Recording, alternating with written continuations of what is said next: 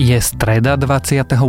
novembra a dnes sa poriadne ochladí. Nachystajte si preto zimné oblečenie, bude aj mrznúť najmä na severe Slovenska. Denné teploty by tak mali byť od minus 6 do plus 3 stupňov, na niektorých miestach ešte trochu chladnejšie. Počúvate Dobré ráno? Denný podcast denníka Sme s Tomášom Prokopčákom.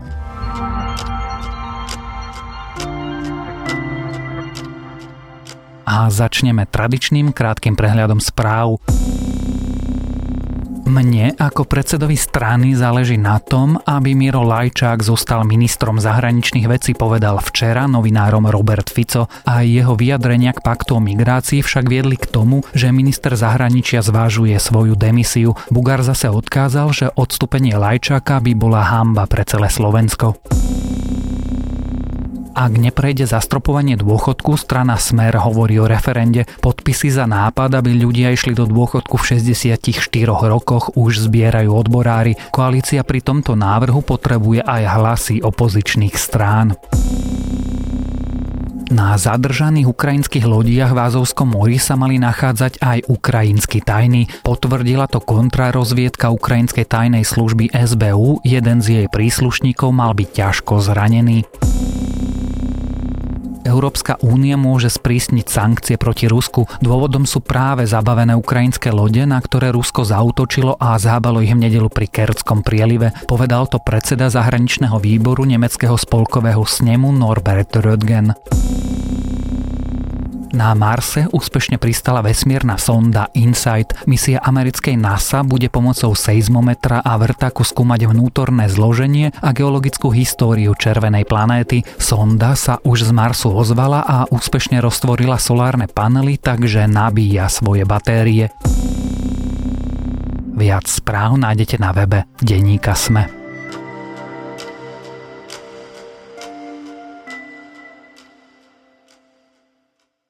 Guvernér Národnej banky Slovenska Jozef Makúch končí. Presnejšie vo svojej funkcii skončí v marci na budúci rok. To nie je nejaké prekvapivé rozhodnutie, napokon už sa dlho očakávalo. Zaujímavé otázky ale začínajú teraz. Či bude novým guvernérom súčasný minister financí Peter Kažimír tak, ako sa už mesiace špekuluje a čo to následne urobí so Smerom a či tento termín Makuchovho odchodu súvisí s budúcoročnými prezidentskými voľbami. Odpovede sa dnes pokúsime nájsť spolu s komentátorom denníka SME Petrom Tkačenkom.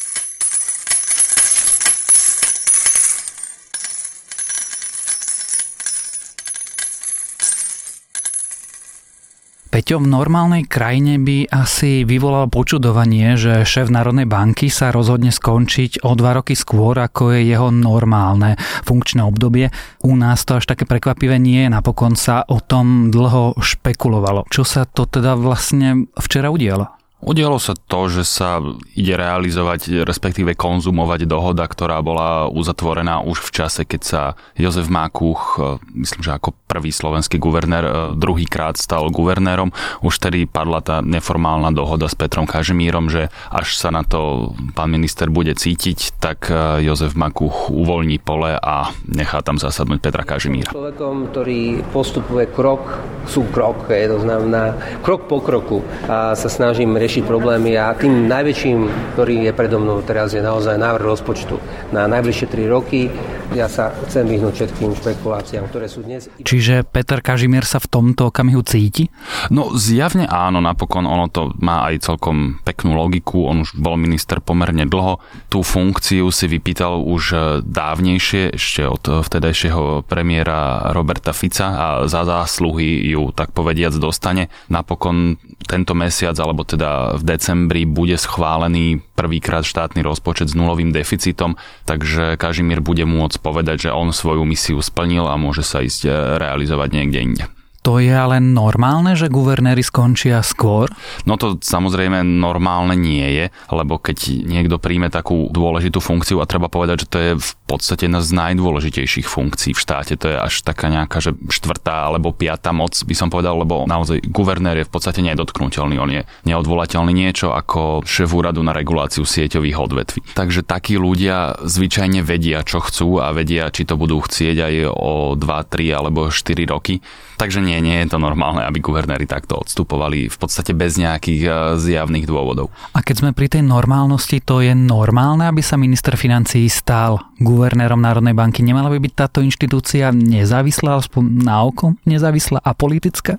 Oni precedensy sú. Hej, e, Peter Kažimír naozaj nebude prvý bývalý minister, e, respektíve minister financí, ktorý sa stane guvernérom. Nemám na toto úplne že presný názor, pretože tá nezávislosť to neznamená, že predtým si nemohol mať nejaké politické názory alebo presvedčenie alebo politických priateľov. To znamená, že v tej funkcii si nezávislí, čiže oni na teba nemajú žiadnu páku, ako by ťa ovplyvnili. Hej.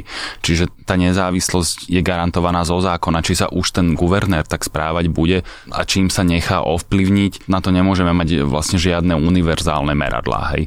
Takže to uvidíme, ale trúfnem si povedať napríklad, že Peter Kažimír bude viac nezávislý guvernér ako Jozef Makuch, lebo Jozef Makuch e, zjavne v tej svojej funkcii úplne nezávislý nebol, keď v podstate na zavolanie je ochotný odísť. Keď už sme pri tom, čo robí taká Národná banka a teda či už minister Kažimír sa nudí ministrovaním? Nie, že by sa nudil, skôr by som povedal, že je to istý typ vyčerpania, lebo on je naozaj v tej prvej frontovej línii už naozaj 10 rokov, ak dobre počítam. Uteká zo smeru?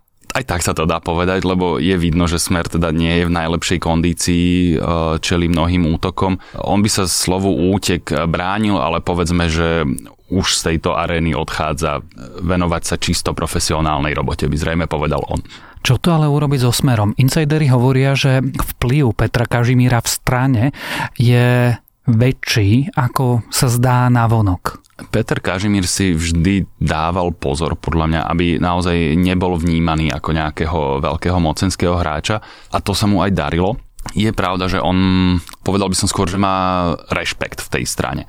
On bol rešpektovaný minister, vedel ako tak krotiť Ficové výdavkové extempore a experimenty, čo samozrejme neznamená, že by bol nejaký e, super rozpočtový jástrab, ale ako tak to držal pod kontrolou, inými slovami neexplodovala nám pokladnica tak ako za Jána Počiatka. A v politickej rovine? Myslím, že Konštantín Čikovský napísal, že vďaka Kažimírovi Fico neblúzni o konšpiráciách už pol roka. Možno má Tino o niečo lepšie informácie ako ja, takto ja do toho nevidím, ale áno, je pravda, že Peter Kažimír patrí k takej tej eh, racionálnej eh, skupine v smere. On nikdy nebol taký posadnutý a opitý mocov ako Robert Fico. Je síce ľavičiar, ale taký triezvy, umiernený, skôr by som to povedal taký európskejší eh, ľavičiar, kým Robert Fico je taký, Pavol Paška by povedal, rustikálnejší typ.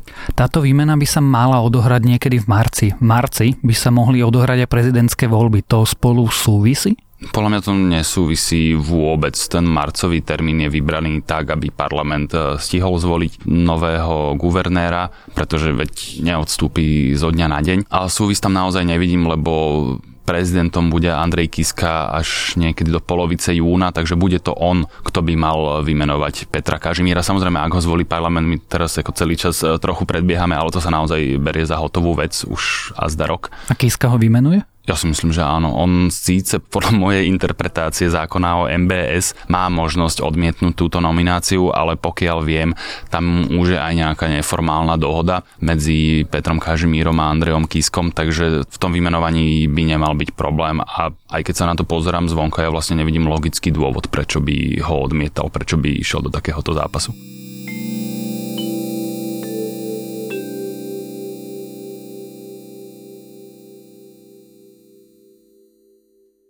Čo nás logicky vedie k otázke, kto bude nový minister financí. To ja napríklad, čestne povedané, neviem. Akurát z tých mien, o ktorých sa špekuluje. Tak dlho favoritom bol František Imrece, ktorý má ale na krku veľký colný škandál. Áno, to som išiel povedať. Podľa mňa z tohto dôvodu on ministrom financí byť jednoducho nemôže. To bola taká hamba a pochopil to aj sám Imrece. Pochopil to aj Peter Kažimír, ktorý sa ho v podstate vôbec nezastával. Takže ja si myslím, že zase do takejto samovražednej jazdy ani smer nepôjde, lebo úplne zbytočne by si privolal veľkú kritiku. Informácie evidujem. Ja, ja nemám informáciu o tom, že by súčasný minister financie oznámil, oznámil termín svojho odchodu a, a ja som takúto ponuku nedostal, ani som o tom s nikým nerokoval, ani s premiérom, ani so súčasným ministrom. Ak by to nebol Imrece, iný. O Žigovi sa rozprával.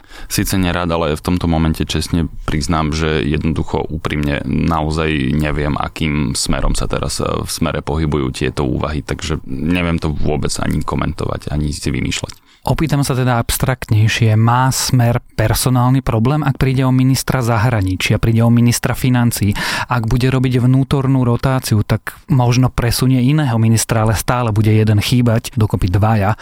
Čo to hovorí o tej strane?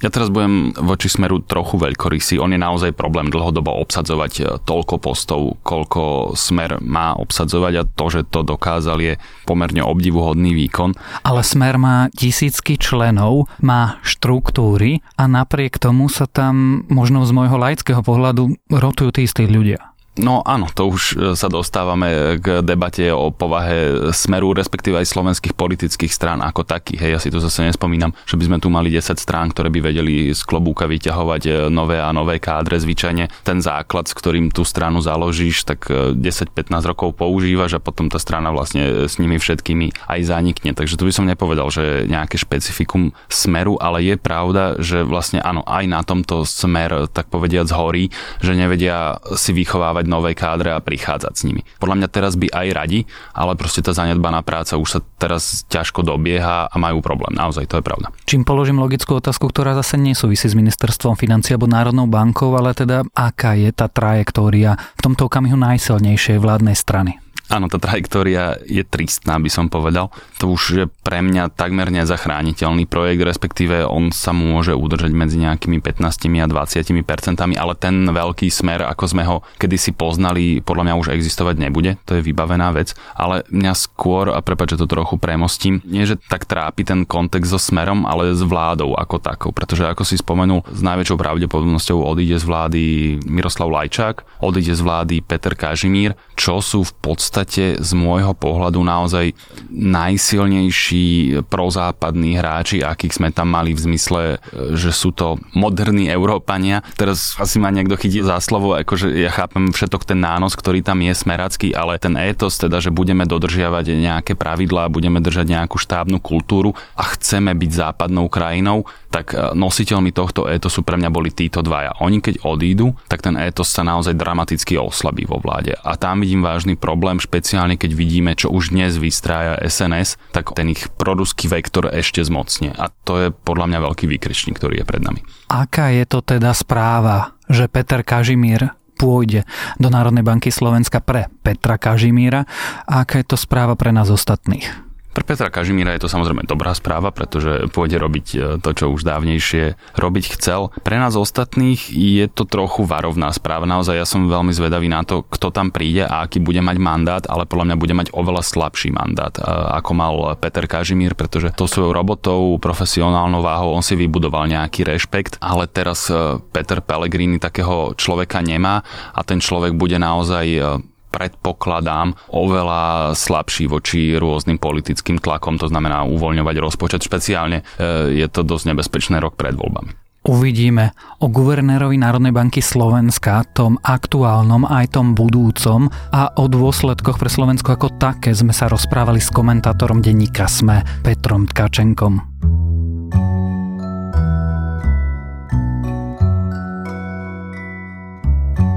A to je na dnes všetko. Želáme vám krásny deň. Počúvali ste Dobré ráno, denný podcast denníka Sme s Tomášom Prokopčákom. A ak ste dopočúvali až sem, asi nás máte aspoň trošku radi. Alebo aj keď nemáte, napíšte mi, čo si o Dobrom ráne myslíte, čo by sme mohli pridať, čo ubrať, čo zlepšiť a podobne. Najlepšie na e-mailovú adresu tomáš.prokopčák zavináč sme.sk alebo do podcastového klubu denníka Sme na sociálnej sieti Facebook.